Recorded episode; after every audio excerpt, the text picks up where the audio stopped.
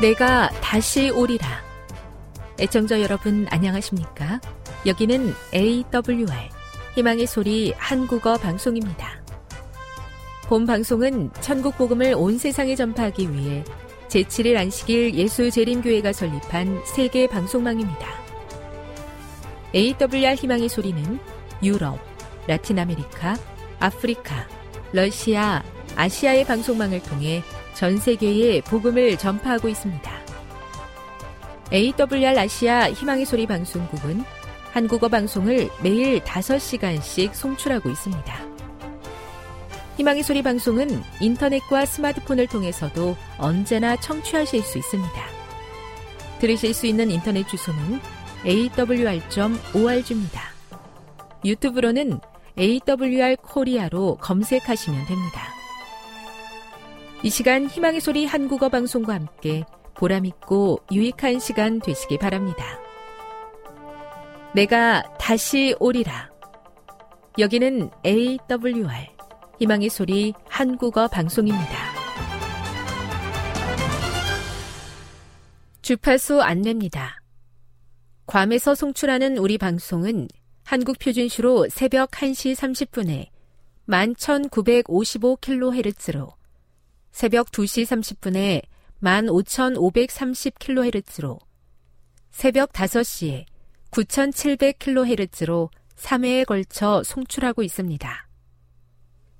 스리랑카에서 송출하는 우리 방송은 한국 표준시로 새벽 4시에 9,765kHz로 우즈베키스탄에서는 밤 9시에 15,530kHz로 타지키스탄에서는 밤 9시에 15,515kHz로 각각 1시간씩 방송하고 있습니다.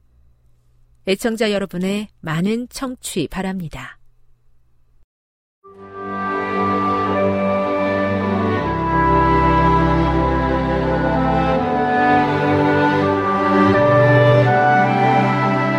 읽어주는 교과 넷째 날 6월 28일 수요일 그 당시의 에베소서 바울은 에베소 신자들에게 보내는 편지를 어떻게 시작하고 끝냈는가? 그들을 향한 바울의 가장 깊은 열망은 무엇인가? 편지의 서두에서 바울은 자신을 저자로 밝히고 있다. 중간쯤에서 바울은 다시 한번 자신의 이름을 밝히며 그리스도 예수로 인해 이방 사람인 여러분을 위해 갇힌 몸이 된 자로 사도로서의 자신의 사역에 대한 개인적인 성찰을 소개한다. 편지 말미에 그는 다시 한번 자신의 투옥을 언급하고 개인적인 말로 마무리한다. 일부 학자들은 이 서신이 바울에 의해 쓰여졌다는 사실을 부인하지만 이 서신이 바울을 저자로 분명히 밝히고 있다는 점에 주목해야 할 것이다. 대부분의 기독교인은 바울을 저자로 인정하며 그것을 당연하게 받아들인다. 바울은 자신의 투옥이 에베소 신자들에게 미칠 영향에 대해 어떻게 걱정하고 있는가? 에베소서는 바울이 감옥에서 쓴 다른 편지인 골로새서 및 빌레몬서와 일반적인 시기와 상황을 공유하는 것으로 보인다. 또 바울이 에베소에서 사역한 지 상당한 시간이 지난 것으로 보인다. 바울은 아마도 AD 62년경 로마의 감옥에서 에베소서를 기록했을 것이다. 에베소서에서 바울은 에베소에 있는 수신자들의 상황에 대해 몇 가지 권면을 구체적이면서도 광대한 범위로 제시한다. 그는 창세 전에 이루어진 하나님의 결정부터 시작하여 장대한 시간을 다루며 그리스도 안에서 제공된 하나님의 구원이라는 위대한 주제를 폭넓게 성찰한다. 그 과정에서 에베소서는 긴 문장, 반복적인 표현, 매우 적절한 은유를 통해 고상하고 문학적인 문체를 보여준다. 바울은 다른 어떤 편지보다도 찬양, 기도, 그리고 예배의 언어로 에베소서를 가득 채워 놓으며 세심하게 다듬어지고 수사학적으로 탁월한 구절들을 사용하였다. 교훈입니다. 에베소서는 비록 감옥에서 기록되었지만 수신자들의 상황부터 위대한 구원까지 폭넓은 주제를 다루며 찬양, 기도, 예배 등으로 편지를 가득 채우고 있다. 묵상. 바울이 다양하고 중요한 주제들을 다루고 있는 이유가 무엇인지 생각해 보십시오. 적용. 그대가 사랑하는 사람에게 나누고 싶은 이야기는 무엇인지 정리해 보고 그것을 나누어 보십시오. 영감의 교훈입니다.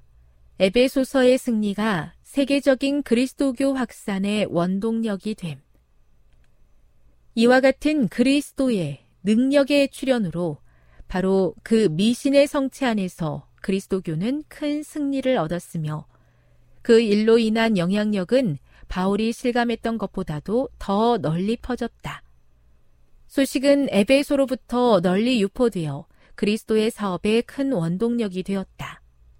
사도 자신이 그의 사명을 다한 오랜 후까지도 이 광경들은 사람들의 기억 속에 살아 있어서 복음으로 나아오는 회심자들을 얻는 방편이 되었다.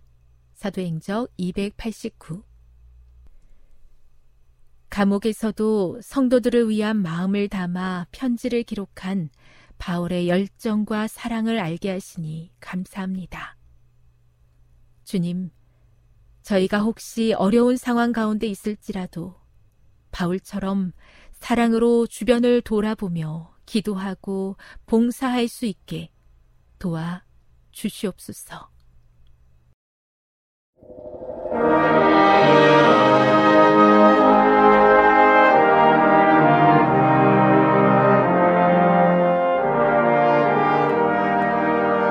시청자 여러분 안녕하십니까? 하나님의 귀한 말씀으로 감동과 은혜를 나누는 시간입니다.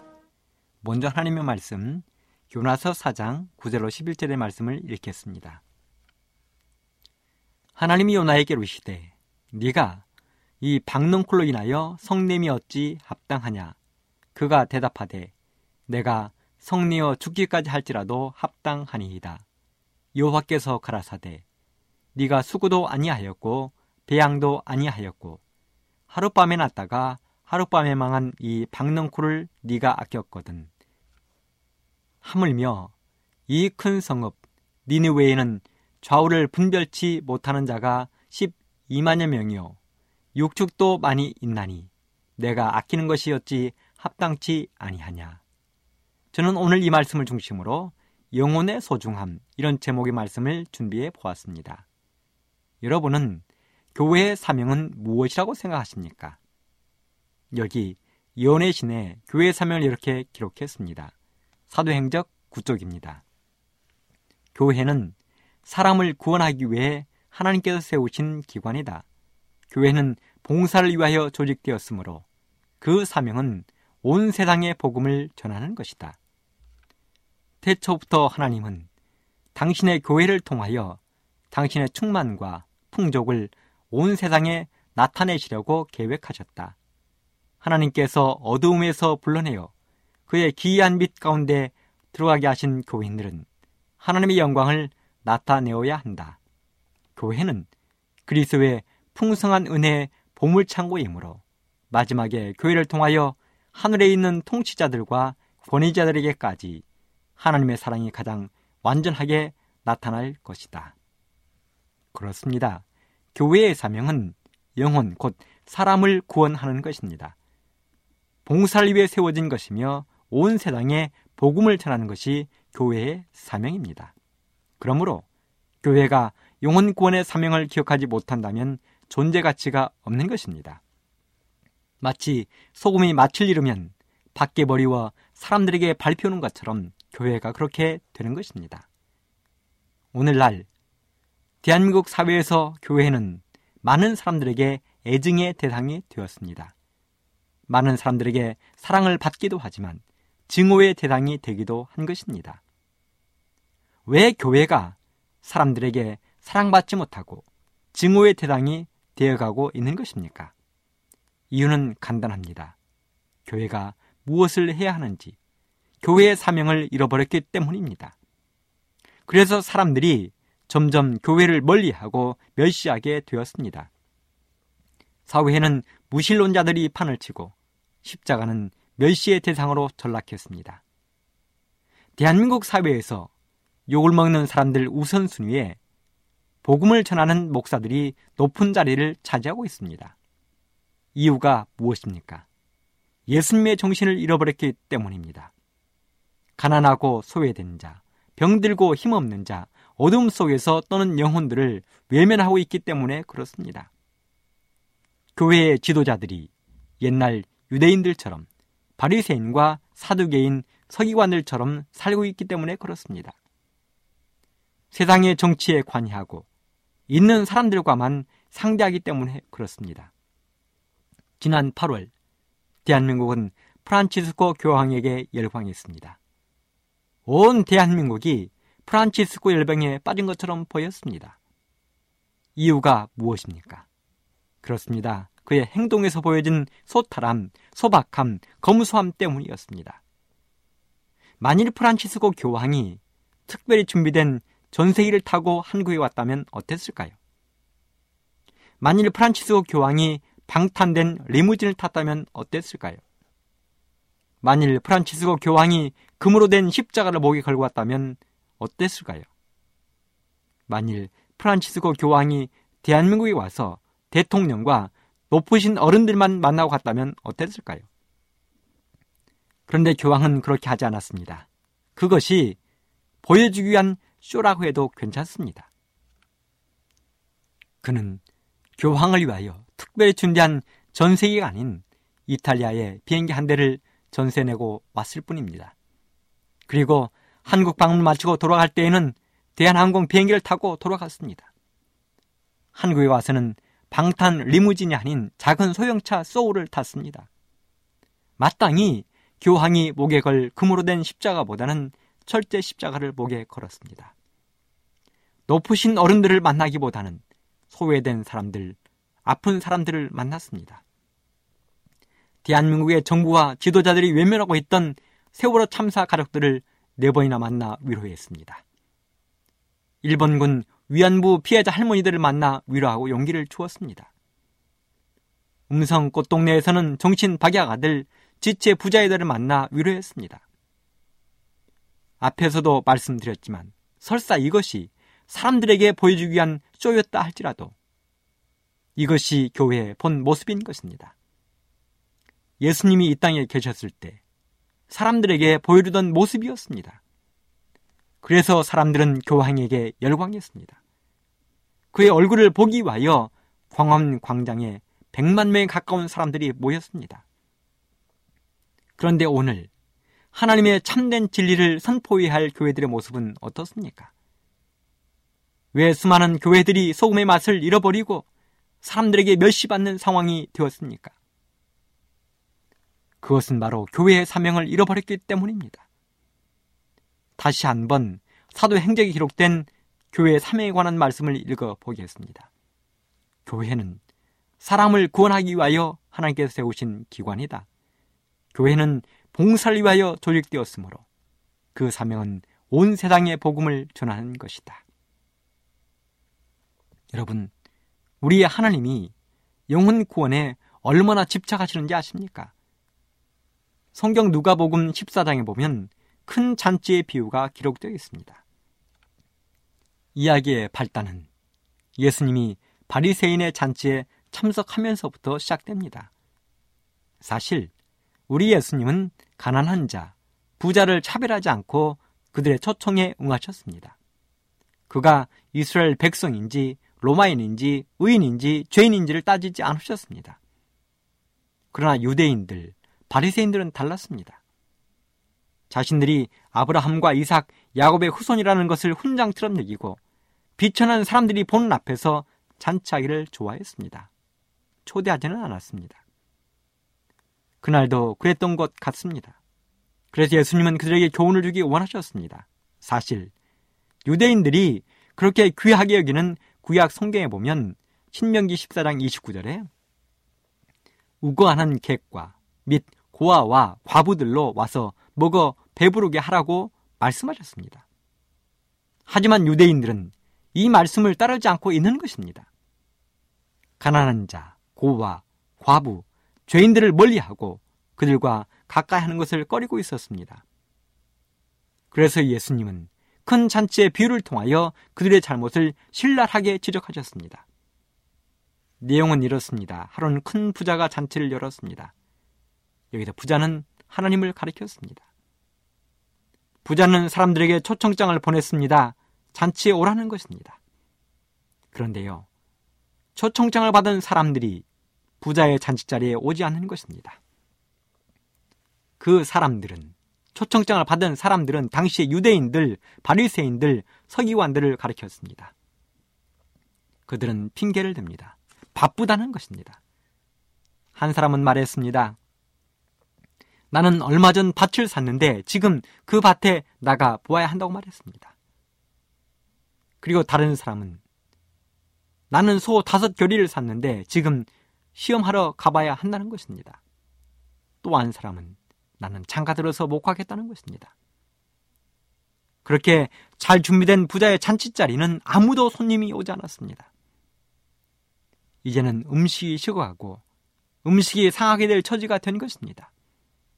그러자 주인이 종들에게 명령을 내렸습니다. 빨리 시내의 거리와 골목으로 나아가서 가난한 자들과 병신들과 소경들과 전원자들을 데려오라는 것입니다. 그래서 종들이 급히 시내로 달려갑니다. 그리고 시내에서 보이는 모든 사람들을 잔치자리에 초대하기 시작했습니다. 그런데 그럼에도 불구하고 여전히 잔치자리에는 빈자리가 있는 것입니다. 그러자 다시 한번 주인이 종들에게 명령을 내립니다. 이제는 길과 산울가로 나아가서 사람들을 강권하여 데려다가 내 집을 채우라. 여러분, 잔치 자리가 얼마나 큰지 시내에서도 사람들을 다 채우지 못했습니다. 그래서 사람들의 인적이 드문 길과 산울가까지 나아가서 지나가는 나그네들까지라도 붙잡아서 강권하여 데려다가 잔치 자리를 채우라는 것입니다. 오늘날도 여전히 마찬가지입니다. 예수님의 하늘 잔치는 열렸지만 여전히 복음에 냉담한 사람들이 온 세상에 널려 있습니다. 마치 노아의 홍수 때 사람들이 먹고 마시고 시집가고 장가들고 있으면서 노아의 초청을 거절하는 것처럼 오늘 역시 세상은 그런 것입니다. 복음의 초청은 요한계시록 14장 6절에 보면 여러 나라와 족속과 방언이라고 이야기했습니다. 그리고 그 복음은 길과 산울가에 지나가는 나그네들까지라도 들어야 한다는 것이 성경의 뜻입니다. 잔치 자리에는 빈자리가 없어야 한다는 것이 예수님의 뜻입니다. 단 한 자리도 빈자리가 없어야 한다는 것이 예수님의 뜻입니다. 예수님이 이렇게 한 영혼, 한 영혼을 귀히 보시는 것입니다. 그런데 성경에 보면 이런 예수님의 뜻과는 다르게 행동하는 사람이 나옵니다. 바로 요나입니다. 유나는 BC 8세기경 여로보암 2세 때 아모스와 함께 활동했던 하나님의 선지자였습니다. 그 요나에게 하루는 하나님이 찾아오셨습니다. 그리고 말씀하셨습니다. 요나서 1장 2절 너는 일어나 저 큰 성읍 니누웨로 가서 그것을 쳐서 외치라. 그 악독이 내 앞에 상달하였음이니라. 마치 아방 시대에 하나님이 엘리야를 불러 아하방 앞으로 보내신 것처럼 지금 하나님이 요나를 니누의 성과 왕 백성들 앞으로 가라는 것입니다. 니누에가 망하게 되었다는 것입니다. 악독이 하나님 앞에 상달됐다는 것입니다. 그럼 니누에는 어떤 도시였습니까? 첫째는 거대하고 큰 성이었습니다. 니누에는 당시 고대 세계의 도시 중 가장 큰 아시리아의 왕국의 수도였습니다. 니누에는 노아 홍수 바벨탑 사건으로 사람들이 흩어진 얼마 후에 세워진 도시였습니다. 지금의 이라크 지역 북쪽의 티그리스 강가, 비옥한 토지 언덕 위에 세워진 도시였습니다. 이 니누에는 나날이 발전하고 성장해서 요나가 살던 시대에는 인구가 자그마치 12만 명이었습니다. 요나서 3장 3절에 보면 극히 큰 성읍이므로 3일길이 될 만큼 거대한 도시였다고 기록하고 있습니다. 둘째로 니누웨는 죄악이 하늘의 하나님께 들릴 만큼 큰 죄악의 도시였다고 기록했습니다. 그런데 하나님이 바로 이 도시에 가서 회개하라는 기별을 전하라는 것입니다. 가서 외치라는 것입니다. 악독이 하나님 앞에 상달되었으니 회개하지 않으면 멸망할 것이라고 외치라는 것입니다. 당시 니누에는 범죄와 악행의 중심지였습니다. 수많은 향락 산업의 중심지였습니다. 마치 오늘날 미국의 사막 위에 세워진 거대한 라스베가스처럼 도박과 유흥의 도시였습니다.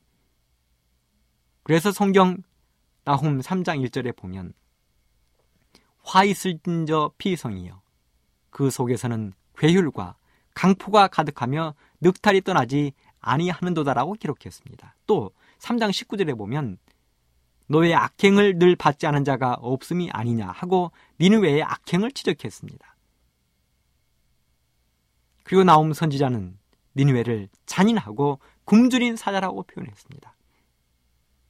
이런 악의 도시였기 때문에 하나님은 자신의 종인 요나를 보내서 회개하라는 기별을 전하라고 이야기한 것입니다.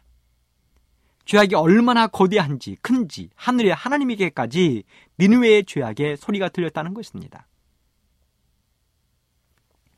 세 번째 니누웨는 그럼에도 불구하고 여전히 하나님을 사랑하려는 선한 사람들이 살고 있었다는 것입니다. 우리가 잘 아는 것처럼 하나님은 하나님의 종이 그 성 안에 있으면 그들을 기억하고 부르십니다. 반드시 부르십니다. 소돔과 고모라가 멸망할 때 하나님은 아브라함에게 먼저 찾아오셨습니다. 그리고 아브라함의 간절한 요청에 따라 소돔과 고모라의 의인이 10명만 있어도 절대로 멸망시키지 않겠다고 하셨습니다. 그리고 끝내는 롯과 그의 두 딸을 천사를 통하여 불러내셨습니다. 이렇게 하나님은 마지막 한 사람까지라도 나의 백성을 불러내시고 찾으시는 분이십니다. 그런데 지금 범죄와 악독이 가득한 니느웨에 여전히 하나님을 사랑할 준비가 되어 있는 사람들이 살고 있었다는 것입니다. 선지자 왕 265쪽에 보면 이렇게 기록했습니다.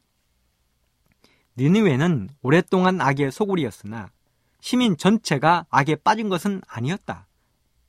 모든 인생을 보시고 각종 보물을 눈으로 발견하시는 하나님께서는 그 성읍 가운데 상당수의 사람들이 선하고 고상한 것을 잡으려고 손을 내밀고 있으며 만일 살아계신 하나님을 배울 기회가 주어진다면 악한 행위를 버리고 하나님을 예배할 사람들이 많이 있음을 아셨다. 그리하여 전지하신 하나님께서는 결코 실패함이 없는 방법으로 그들에게 당신을 나타내시어 할 수 있으면 그들을 회개하도록 인도하시고자 하셨다. 그렇습니다. 하나님은 니누의 백성들과 특별히 선한 백성들을 기억하고 계셨던 것입니다. 그래서 선지자 요나를 보내 그들에게 구원의 길을 알려주고 싶으셨던 것입니다. 하나님은 요나에게 말씀하셨습니다. 너는 일어나 저 큰 성읍 니누에로 가서 그것을 쳐서 외치라. 그 악독이 내 앞에 상달하였음이니라. 그런데요, 이 명령을 받은 요나는 하나님의 기대를 저버렸습니다. 엘리야가 하나님의 명령을 받고 바람처럼 달려간 것에 비하면 요나의 행동은 너무도 초라해 보였습니다. 요나는 생각했습니다. 이 사명은 도저히 내가 할 수 있는 일이 아니라고, 불가능한 것이라고 생각했습니다. 사실이 그랬습니다.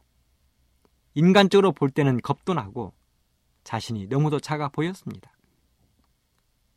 그는 그 순간 자신이 섬기는 하나님이 전지전능하신 분임을 잊어버렸습니다.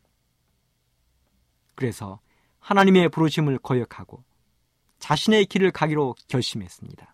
요나스 1장 3절에 보면 요나가 여호와의 낯을 피하려고 일어나 다시스로 도망하려 하여 요바로 내려갔더니 마침 다시스로 가는 배를 만난지라.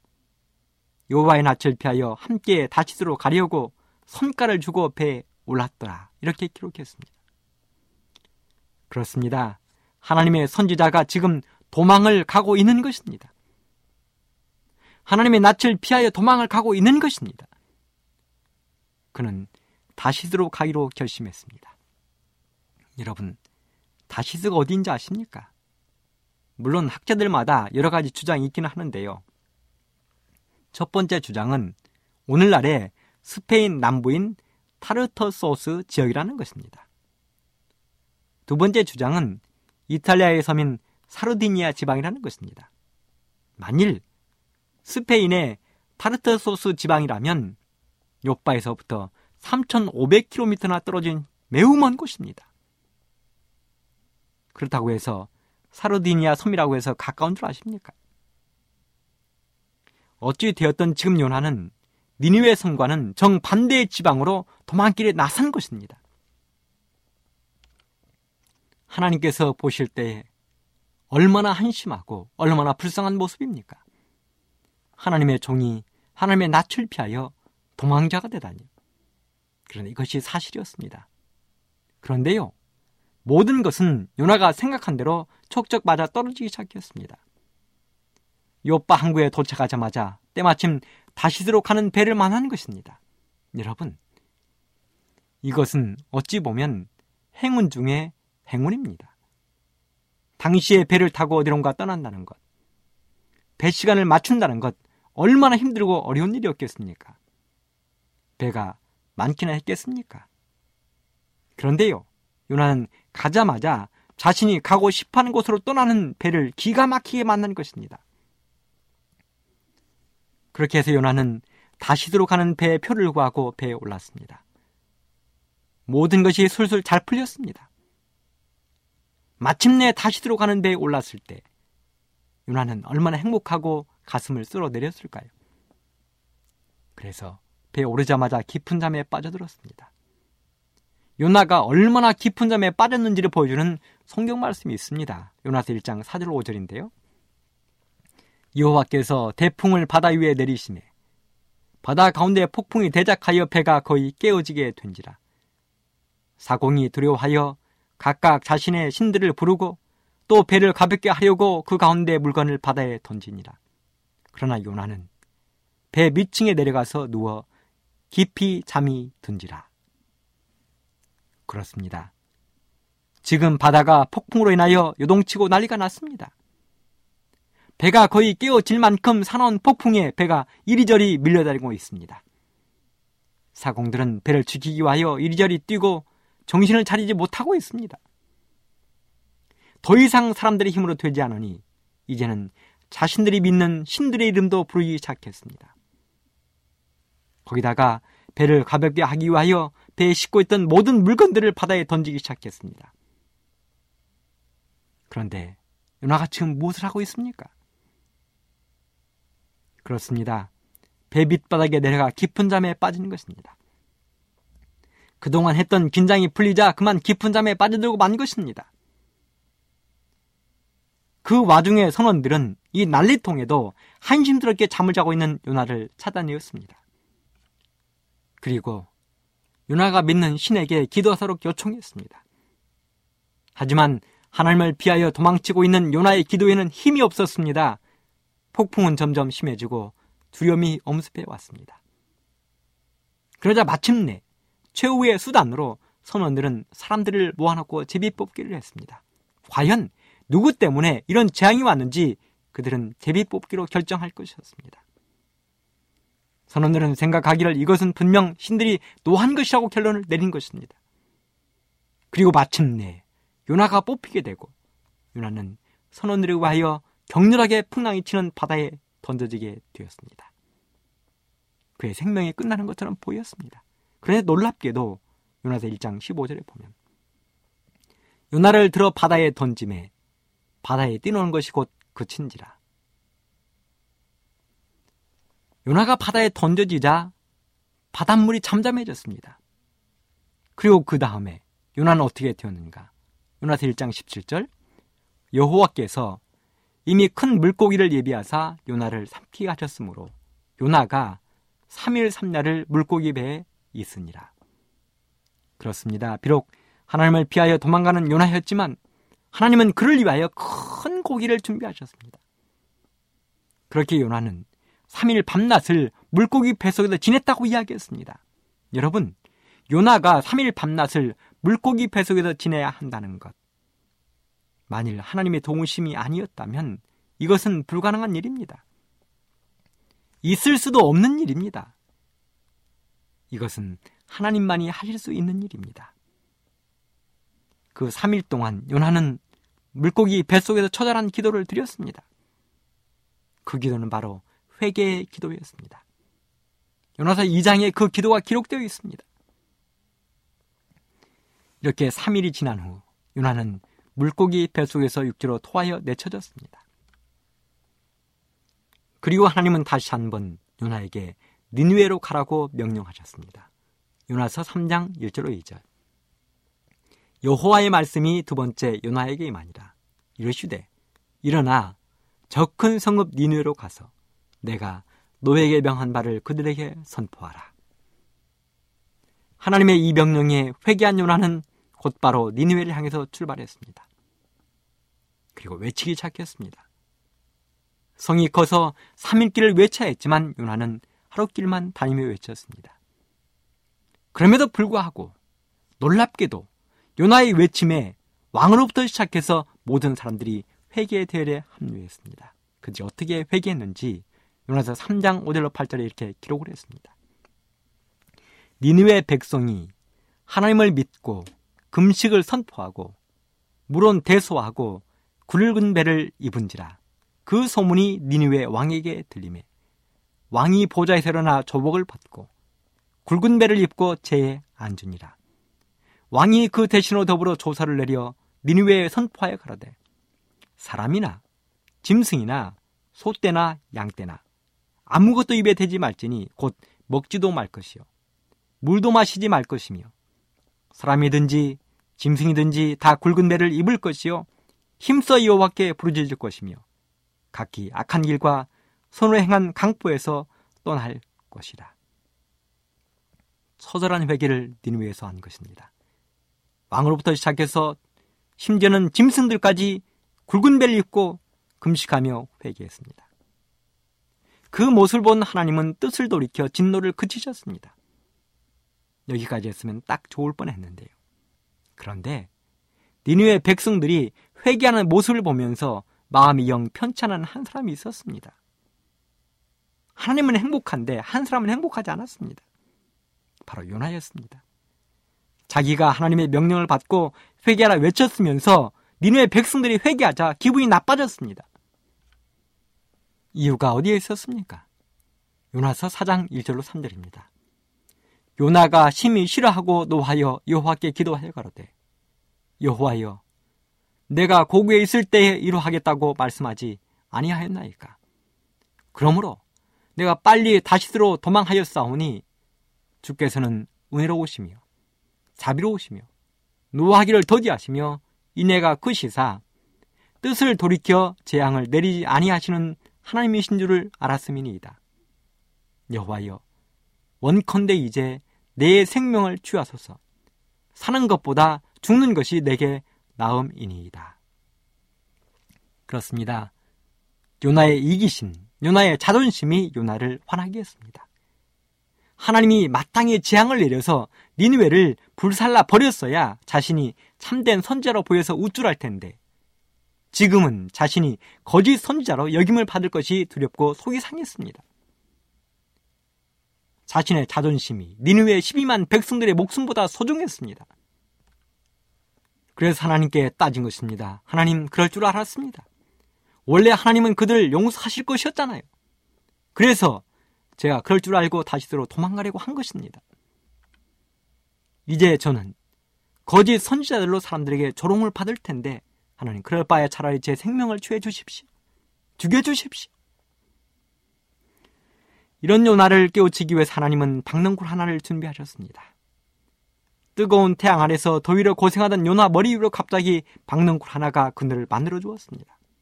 그랬더니 요나의 기분도 조금 풀렸습니다.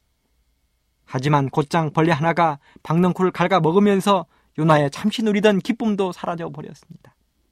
그래 요나가 또다시 불평하기 시작했습니다. 다시 죽여달라는 것입니다. 이런 요나를 보면서 하나님이 하신 말씀이 처음 읽은 말씀입니다. 요나 4장 10절로 11절 네가 수고도 아니하였고 배양도 아니하였고 하룻밤에 났다가 하룻밤에 망한 이 박농쿨을 네가 아꼈거든. 하물며 이 큰 성읍 니누웨에는 좌우를 분별하지 못하는 자가 12만여 명이요. 육축도 많이 있나니 내가 아끼는 것이 어찌 합당치 아니하냐. 여러분, 우리 하나님은 극률이 많으신 분입니다. 관용이 매우 크신 분이십니다. 은혜의 하나님이십니다. 그 하나님이 우리 죄인 한 사람을 사기 위하여 모나먼 이곳 지구에 오신 것입니다. 그리고 십자가의 피로 우리를 사신 것입니다. 그 하나님에게 우리의 값어치는 얼마나 크고 소중한 것입니까? 그 대상이 바로 여러분이요, 저입니다. 니누의 사람들이었습니다. 다시 한번 나의 영혼을 한 영혼을 이 땅의 수많은 영혼을 사랑하시는 하나님께 감사하면서 그 하나님에게 여러분의 모든 것을 드리기로 결심하는 이날이 되기를 간절히 바라면서 말씀을 마치겠습니다. 지금 여러분께서는 AWR 희망의 소리 한국어 방송을 듣고 계십니다.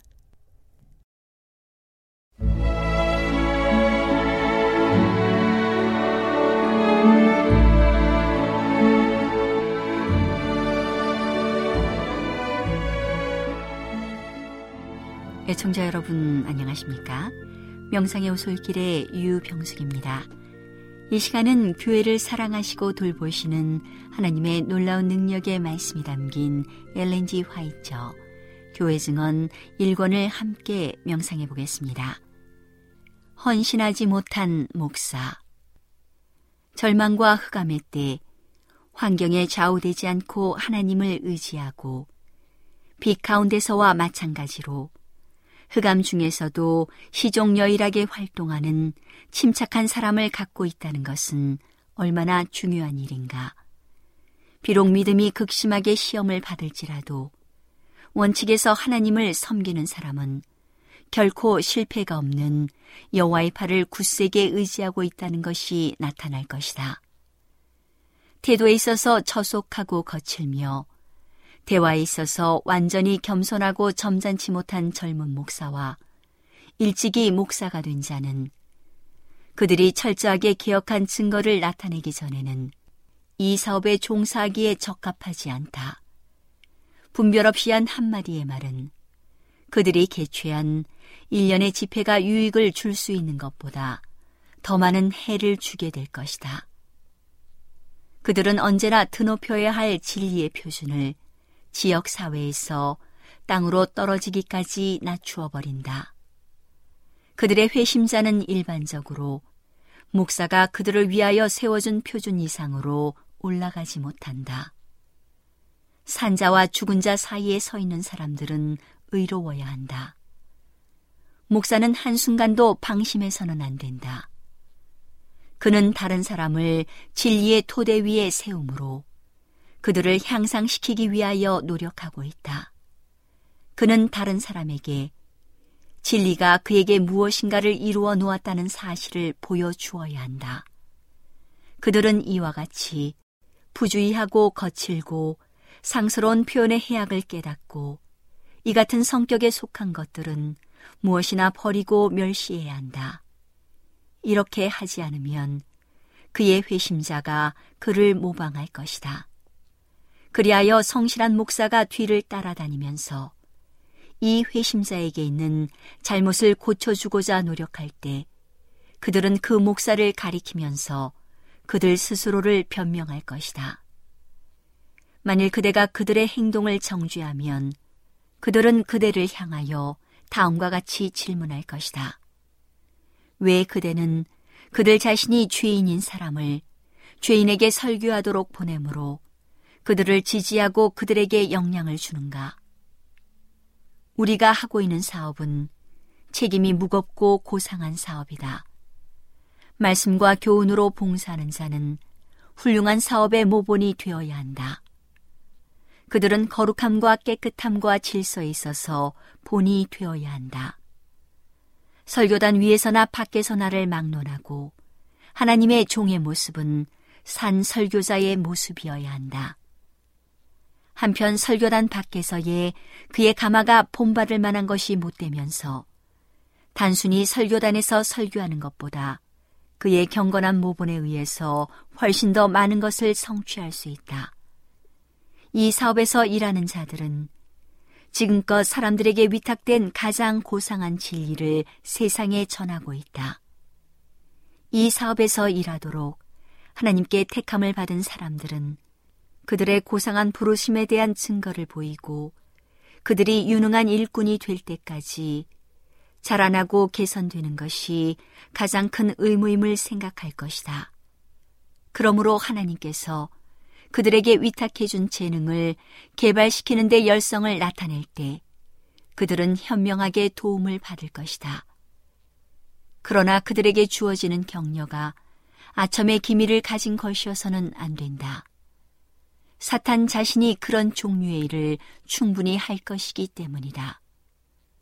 설교할 의무를 가지고 있는 것으로 생각하는 사람들은 그들 자신과 가족을 형제에게 부양해 주도록 즉시 맡김으로써 생계를 유지해서는 안 된다. 그들이 활동의 선한 결실을 나타내기 전에는 이렇게 할 자격이 없다. 아첨에 의하여 또한 생애의 부담을 해결해 줌으로써 오늘날 젊은 전도자와 경험이 별로 없는 자에게 손해를 줄 위험이 있다. 설교하지 않을 때에는 그들이 자신의 생계를 위하여 할 수 있는 일을 해야 한다. 이것이 설교자로서 그들의 부르심의 본질을 시험하는 최선의 길이다. 그들이 목사로서 오직 생계를 유지하기 위하여 설교하기를 원하고 교회가 현명한 길을 취한다면 그들은 미국의 그 짐을 벗어버리고 더욱 유익한 사업을 위하여 설교하는 일을 벌이게 될 것이다. 특별한 일을 하도록 하나님께서 기적적으로 회개시킨 가장 웅변적인 설교자 바울도 노동에서 벗어나지 않았다. 그는 말한다. 바로 이 시간까지 우리가 줄이고 목마르며 헐벗고 매맞으며 정처가 없고 또 수고하여 친히 손으로 일을 하며 후욕을 당한 즉 축복하고 핍박을 당한 즉 참고 누구에게서든지 양식을 값없이 먹지 않고 오직 수고하고 애써 주야로 일함은 너희 아무에게도 누를 끼치지 아니하려 함이니 나는 많은 사람이 그들 가운데 있는 재능을 올바르게 평가하지 않는 것을 보았다. 어떤 형제는 어떤 설교의 재능이 진리의 사업을 발전시키는데 최선의 것이 되는지 알지 못하고 다만 그들의 감정을 현실적으로 만족시켜 주는 것만을 생각한다. 심사숙고함 없이 그들은 설교에 있어서 상당한 열성을 나타내고 순간적으로 귀를 즐겁게 하고 마음에 생기를 주지만 오래 지속되는 인상은 남기지 않는 기담을 말해주는 설교자에게 호감을 나타낼 것이다. 동시에 그들은 사람들에게 조용한 태도와 조직적인 방법으로 우리의 신조에 대한 논증을 제시하는 경건하게 연구한 설교자를 낮게 평가할 것이다.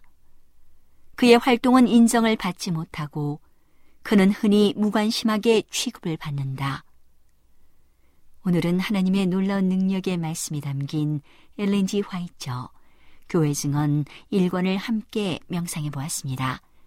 명상의 오솔길이었습니다.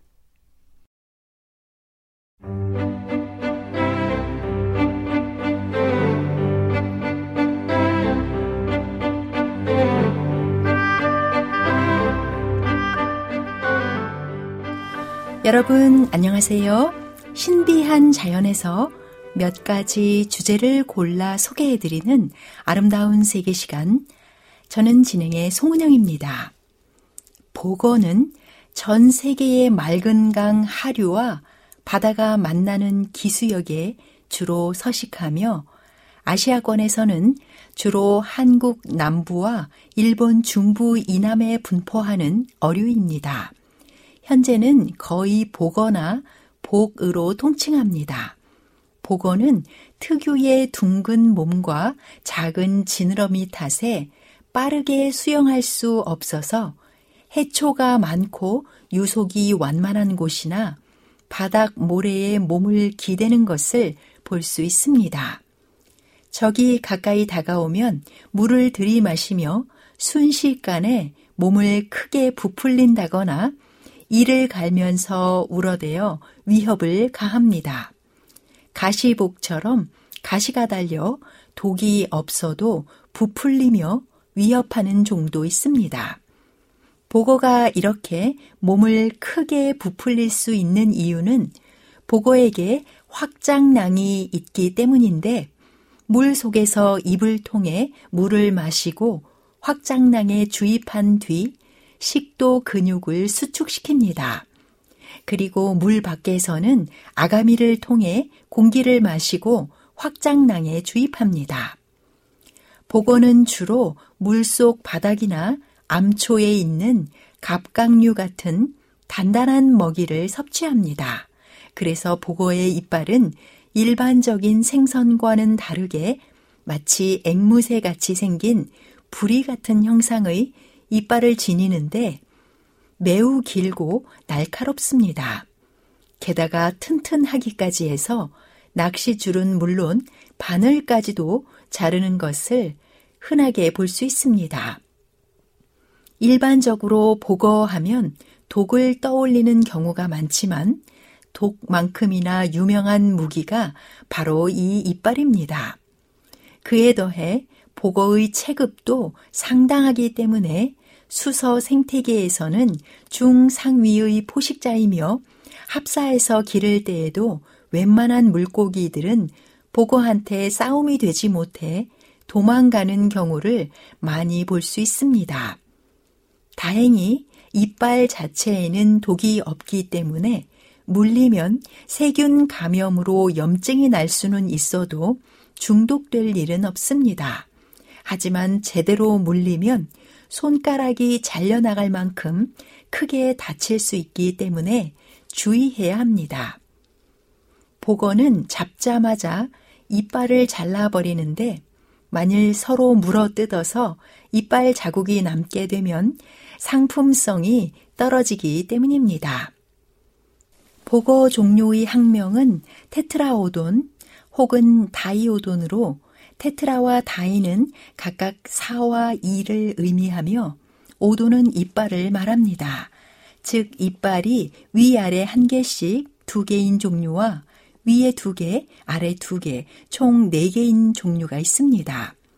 둥지를 만드는 보고도 있는데 짝짓기를 할 상대를 찾을 때 모래로 특이한 문양의 작품을 만들어냅니다.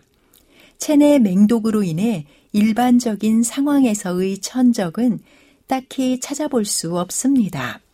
천적이 보고의 통통하고 만만한 외모를 보고 잡아먹는다면 중독사하게 됩니다. 굳이 꼽아보자면 같은 보고와 문어, 갑오징어, 갯가재처럼 테트로도 톡신의 면역인 종들이 있습니다. 돌고래들이 간혹 보고를 축구공처럼 지느러미로 차고 물면서 가지고 놀다가 놓아주기도 합니다. 보고가 지닌 맹독인 테트로도톡신은 청산가리의 다섯 배에 달하고 보고 한 마리가 가지고 있는 독으로 무려 성인 33명이나 죽일 수 있을 정도로 극도로 치명적입니다. 현재까지 인류는 해독제를 만들지 못했습니다. 이렇게 위험하다 보니 이 독극물 덩어리를 다 발라내면서까지 먹는 곳은 전 세계에 한국과 일본 정도뿐이고 두 나라 모두 보고 요리 자격증 제도를 따로 두어 운영하고 있습니다. 보통 극히 일부의 식용 가능한 부위를 제외한 모든 내장 기관들을 제거하고 뼈와 살을 조리해 먹는 것이 일반적이지만 사실 흐르는 물에 수십 시간 담가 놓지 않는 이상 살에도 극소량의 독이 포함되어 있습니다. 특히 보고알은 살짝만 입에 대어도 큰 일이 벌어질 수 있습니다. 특이한 점은 대부분의 독을 가진 생물들은 독을 공격이나 방어처럼 생존을 위해 사용하는 것과 달리 보고는 독을 직접 천적이나 먹잇감에게 내뿜을 수 없어 단지 몸 안에 가지고 있기만 합니다. 마땅한 공격이나 방어 수단이 없는 대신 전신을 맹독으로 무장하여 천적이 보고를 만만하게 보고 잡아먹으면 보고를 먹은 천적도 같이 죽어서 천적의 개체수를 조절하는 것이 생태계 내에서의 보고의 역할입니다. 많은 사람들이 보고의 독 여부와 제독 방법을 알아내는 동안 수없이 희생되었습니다. 보고가 가지고 있는 테트로도톡신은 수의 근을 마비시켜 몸을 못 움직이게 하다가 결국 호흡을 담당하는 부분까지 마비시켜 사람을 말도 없이 질식사하게 만듭니다. 운 좋게 병원으로 옮겨지면 인공호흡기를 사용해서 살려둘 수는 있지만 해독제가 없기 때문에 신장을 통해 독이 배출되기 전까지는 그냥 그대로 누워 있어야 합니다. 근육만 마비될 뿐 나머지는 정상적으로 작동하기 때문에 의식도 잃지 않고 감각도 고스란히 느껴서 더욱 고통스럽습니다. 보고의 독은 열에 강해서 열을 가해도 사라지지 않으며 저온에도 거뜬하여 냉동을 하더라도 사라지지 않습니다. 보고의 독은 보고가 스스로 만들어내는 것이 아니라 자라면서 섭취하는 먹이나 미생물, 세균 등의 면역 체계가 반응하여 대량 생성된 독이 몸 속에 누적됩니다. 그래서 실험실처럼 통제된 환경이나 양식장에서 자라는 보고는 이론적으로는 독이 없다시피 하며 같은 야생 보고라도 서식지에 따라 독의 차이가 있습니다. 하지만 양식산 보고도 독의 생성 및 축적 과정이 아직 학문적으로 완전히 규명된 상태가 아니며 먹이로 인해 독이 생성될 수 있고 자연산 복과 접촉 시 독이 전이 되어 생성되기도 하기 때문에 100% 무해하다고 확신할 수 없어 양식 보고도 내장은 규정상 식용할 수 없게 되어 있습니다. 가시복이나 개복치, 쥐치복, 쥐치 등 종에 따라 자연산이라도 아예 독이 없는 종류도 있습니다. 테트로도톡신의 축적 부위는 종마다 다르기도 합니다. 이렇듯 보고가 지닌 독의 함유량은 종류마다 다르며 같은 종류라도 객체마다 환경에 따라 각 부위의 독의 함유량이 다릅니다. 약간의 마비 증상을 즐기거나 중독되어 먹는 사람들은 일단 목숨을 내놓을 각오를 해야 합니다. 보통 그때 이만큼 먹었는데 괜찮았으니 이 정도면 괜찮겠지 하는 사람들은 높은 확률로 사망에 이르기도 합니다. 아래도 독이 많으며 보고의 손질은 전문가라 해도 다루어 온 보고가 아니라면 얼마든지 과실이 있을 수 있습니다. 보고 알은 혹 동물이나 누군가가 주워 먹지 않도록 태워서 없애야 합니다. 쓰레기통에 버리면 이처럼 가난한 사람들이 주워 먹다가 큰 일이 벌어지기도 하고 땅에 묻으면 개가 파먹기 때문입니다. 보고독이 항암 효과가 있다면서 일부러 찾는 사람들이 있는데 지푸라기라도 잡고 싶은 심정은 이해할 만하지만 이러한 말에는 결코 귀를 기울여서는 안 됩니다. 데살로니가 전서 5장 22절에는 악은 어떤 모양이라도 버리라고 기록되어 있습니다. 이 말씀에 유의하여 맹독과도 같은 악을 아예 멀리하게 되시기를 바랍니다. 지금까지 아름다운 색이었습니다. 여러분, 안녕히 계십시오.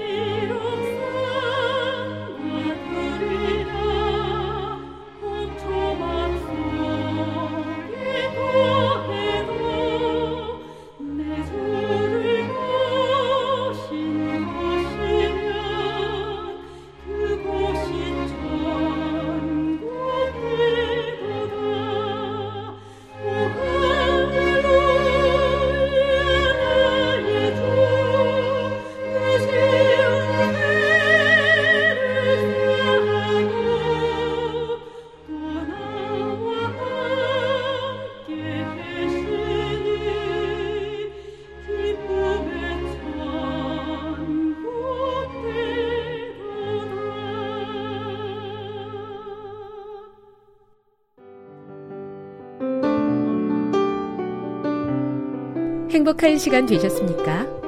지금까지 여러분께서는 AWR 희망의 소리 한국어 방송을 청취하셨습니다. 방송을 청취하시고 문의를 원하시는 분은 우편번호 02461 대한민국 서울시 동대문구 이문로 1길 11 희망의 소리 방송부 앞으로 편지나 엽서를 보내주시거나 지역번호 02-3299-5296에서 8번으로 전화 주시기 바랍니다.